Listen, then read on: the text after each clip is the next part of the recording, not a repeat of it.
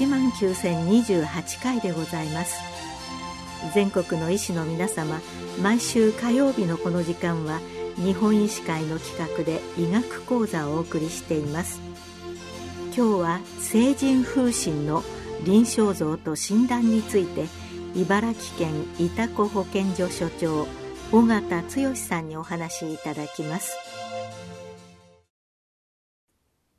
本日は成人の風疹の臨床上と診断についてお話をいたします。私は茨城県潮来保健所の尾形と申します。風疹は2018年から2019年にかけて流行し、約5200例が報告されました。患者さんの多くは成人でした。私の保健所でも当時は臨床の先生方から多くの症例について風疹の可能性があるのではないかということで検査のご依頼をいただきました。しかし、このうち実際に風疹であった症例は3割程度でした。このように、ベテランの先生方でも成人の風疹を臨床症状から正確に診断することは必ずしも簡単ではないようです。そこで本日は成人の風疹の臨床像についてお話をするとともに、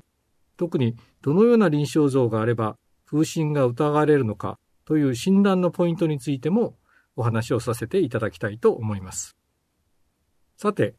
風疹は以前は主に子供さんがかかる感染症でした。しかし最近は患者さんの95%は成人となっております。この理由としては、麻疹風疹混合ワクチンの2回の接種が定期の予防接種に導入されたために、子供の風疹が減ったことによるものと考えられます。一方、過去の経緯から、1962年生まれから1978年生まれまで、すなわち40歳代から50歳代の男性では、風疹ワクチンを2回接種されておられない方が少なくなく、1割以上の方では風疹の抗体価が低いために、風疹にかかりやすい人が少なくないのです。そこで、これらの方への追加的なワクチン接種の対策が行われてきました。最初に、先生方はよくご存知のことではありますが、風疹の診断予防はなぜ大切なのかについてご確認をさせていただきます。風疹は稀に脳炎や血小板減少性市販病などの重大な疾患を合併することがあり、前回の流行では脳炎が2人、血小板減少性市販病が21人報告されています。しかし多くの患者さんでは軽症で、予後は一般的に良好です。しかし、風疹で最も大きな問題となるのは、妊娠中、特に妊娠20週までのお母さんが風疹にかかった場合に、胎児が先天性風疹症候群になる可能性があるということです。具体的には、流産が起こることもあり、先天性奇形による視覚聴覚の障害や心臓の障害などが起こり得ます。前回の流行後にも、6名のお子さんの先天性風疹症候群が報告されました。この点から風疹の診断予防はとても大切です。風疹の報告数は2020年以降減少し、2020年には100例、2021年は20例となり、本年は風疹の報告はほとんどありません。しかし、特に新型コロナ流行以降、風疹の検査はあまり行われていないようなので、市中から本当に風疹がなくなったと言えるのかどうか、はっきりしません。風疹の流行によって先天性風疹症候群が発生することを考えますと、まずは過去に風疹を受けていなかった方のキャッチアップ接種の促進が大切であります。それと同時に、臨床の先生方には、発疹や発熱のある患者さんを見たら、風疹を鑑別診断においていただきたいと考えております。次に、風疹の臨床上についてご説明いたします。風疹は、風疹ウイルスが飛沫感染、または接触感染によって伝播することにより起こります。潜伏期は12日から23日ぐらいとされています。ご存知のように、医師が風疹を診断した場合には、全症例について感染症法に基づいて保健所に発生届を出すことになっています。国が定めた風疹の届出基準によりますと、3つの症状、すなわち1、全身性の症候斑や公職休診、2、発熱、3、リンパ節主張という3つの症状のうち、少なくともどれか1つが届け出に必要な臨床症状として記載されています。この発疹、発熱、リンパ節主張の3つは、昔から風疹の3主張、取りやすとして有名ですね。教科書的には、このうち1番目の発疹、すなわち全身性の症候斑や公職球疹は、頸部、後頭部、自界後部が特徴的です。芯は顔面頸部から始まって全身に広がり、3日ほどで招待すると記載されています。2番目の発熱は39度未満の軽度の発熱であると記載している報告があります。3番目のリンパ節主張は発疹出現の数日前に出現し、3から6週間で招待するとされています。リンパ節症のように発疹の前に出てくる症状を風疹の前駆症状と呼んでいますが、子供より大人によく見られます。これらの3つの症状、すなわち発疹、発熱、リンパ節症の3つの症状以外にも、成人、特に成人女性では、関節痛、関節炎が比較的よく見られるようです。また、結膜充血もよく見られます。咳、咽頭痛、微重という語る症状のある方もおられるようです。これ以外にも、頭痛、倦怠感、下痢など様々な症状が報告されています。なお、先ほどお話ししましたように、ごく稀に脳炎や血小板減少性シャン病という重大な合併症があります。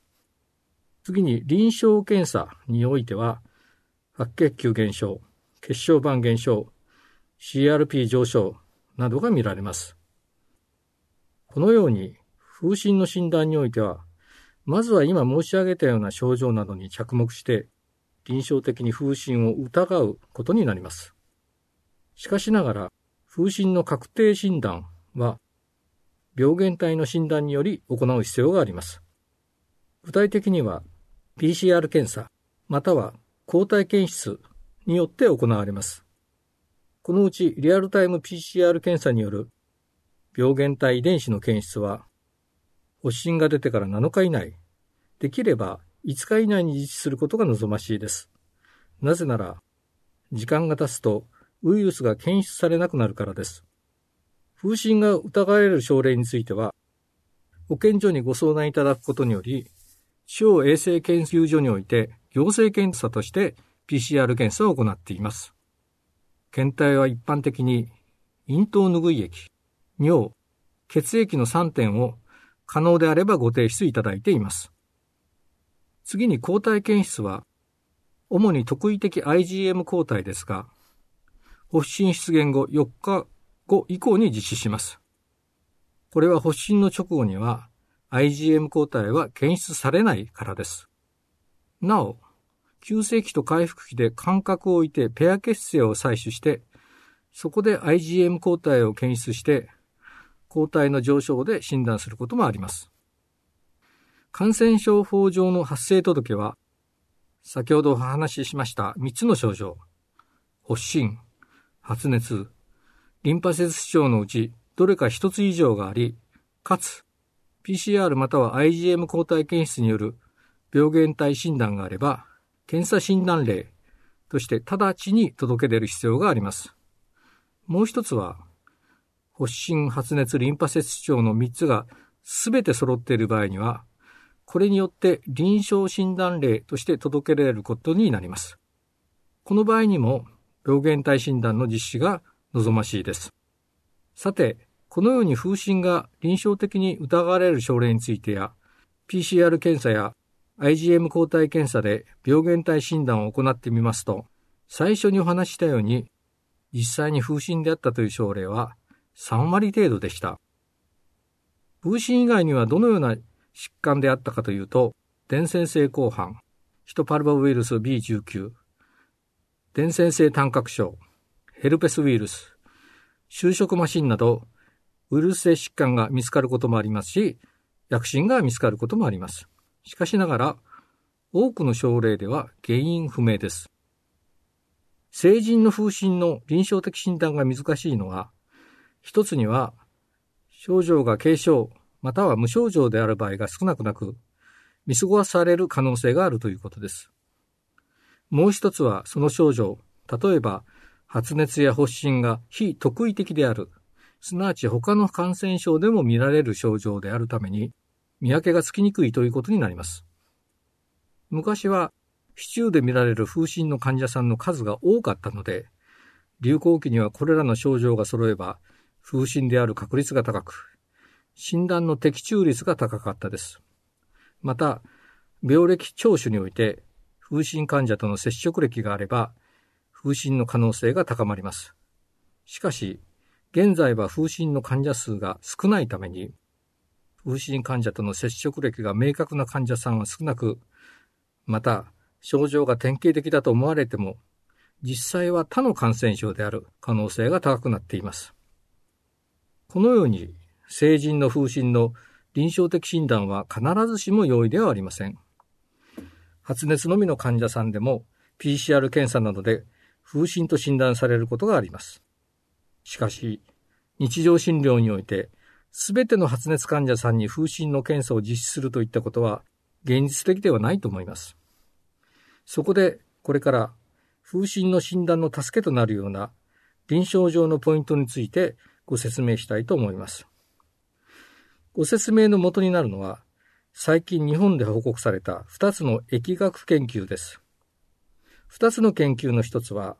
国立国際医療研究センターの野本先生や大曲先生のグループがなされたもので、もう一つは私の保健所が報告したものです。いずれの研究も日本で2018年から2019年に起こった流行において、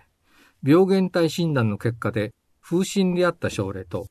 風疹でなかった症例を比較して違いをまとめたものです。ちなみになぜ欧米ではなく我が国からこのようなエビデンスが出されるかというと、欧米の先進国ではワクチンの2回接種が行き渡ったことによって、もはや風疹の流行が見られなくなり、このような研究が難しくなっているからではないかと思っています。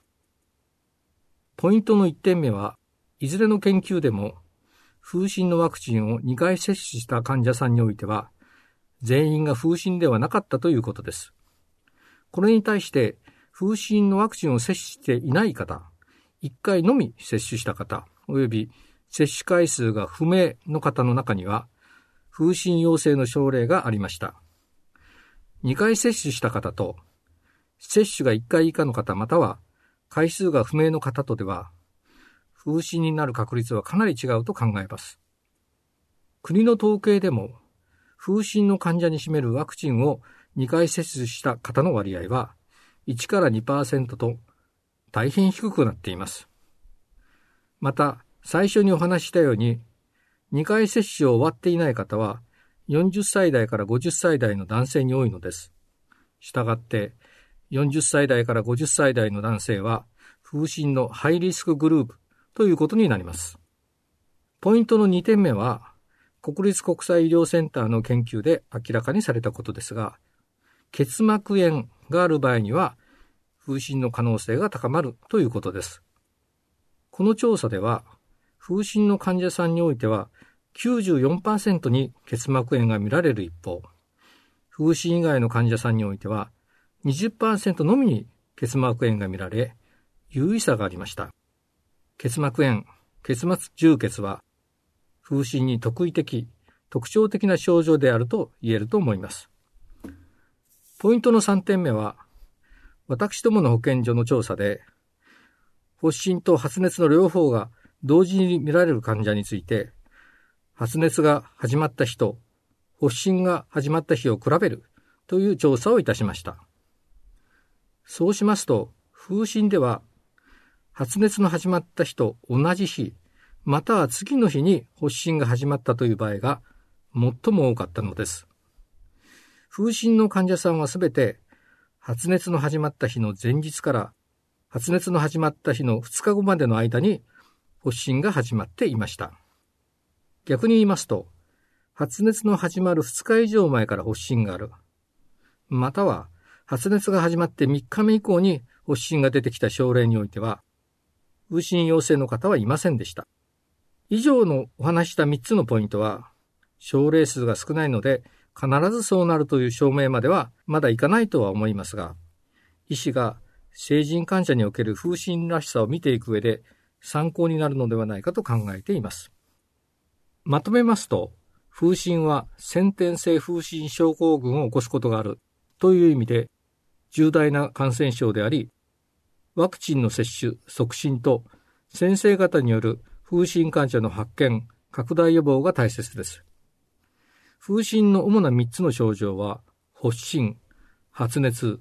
リンパ節主張ですが、臨床像だけで成人風疹の診断をすることは必ずしも容易ではありません。確定診断には、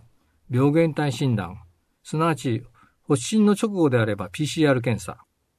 時間が経っていたら IgM 検査を行う必要があります。そして、風疹らしさを見分ける臨床的なポイントとしては、1点目はワクチンを2回接種しているか、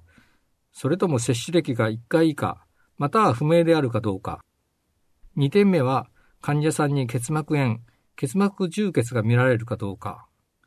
3点目は発熱の始まった日と発疹の始まった日を比べてみて、発熱開始の前の日、または同じ日、または2日後までに発疹が始まっているかどうか、ということであります。風疹を疑う患者さんを見た場合には、これらの3つのポイントを頭に置いて診察されてはいかがかと思います。本日の話が先生方の日常臨床のお役に立つことができれば幸いです。今日は成人風疹の臨床像と診断と題し、茨城県伊タ子保健所所長、尾形剛さんにお話しいただきました。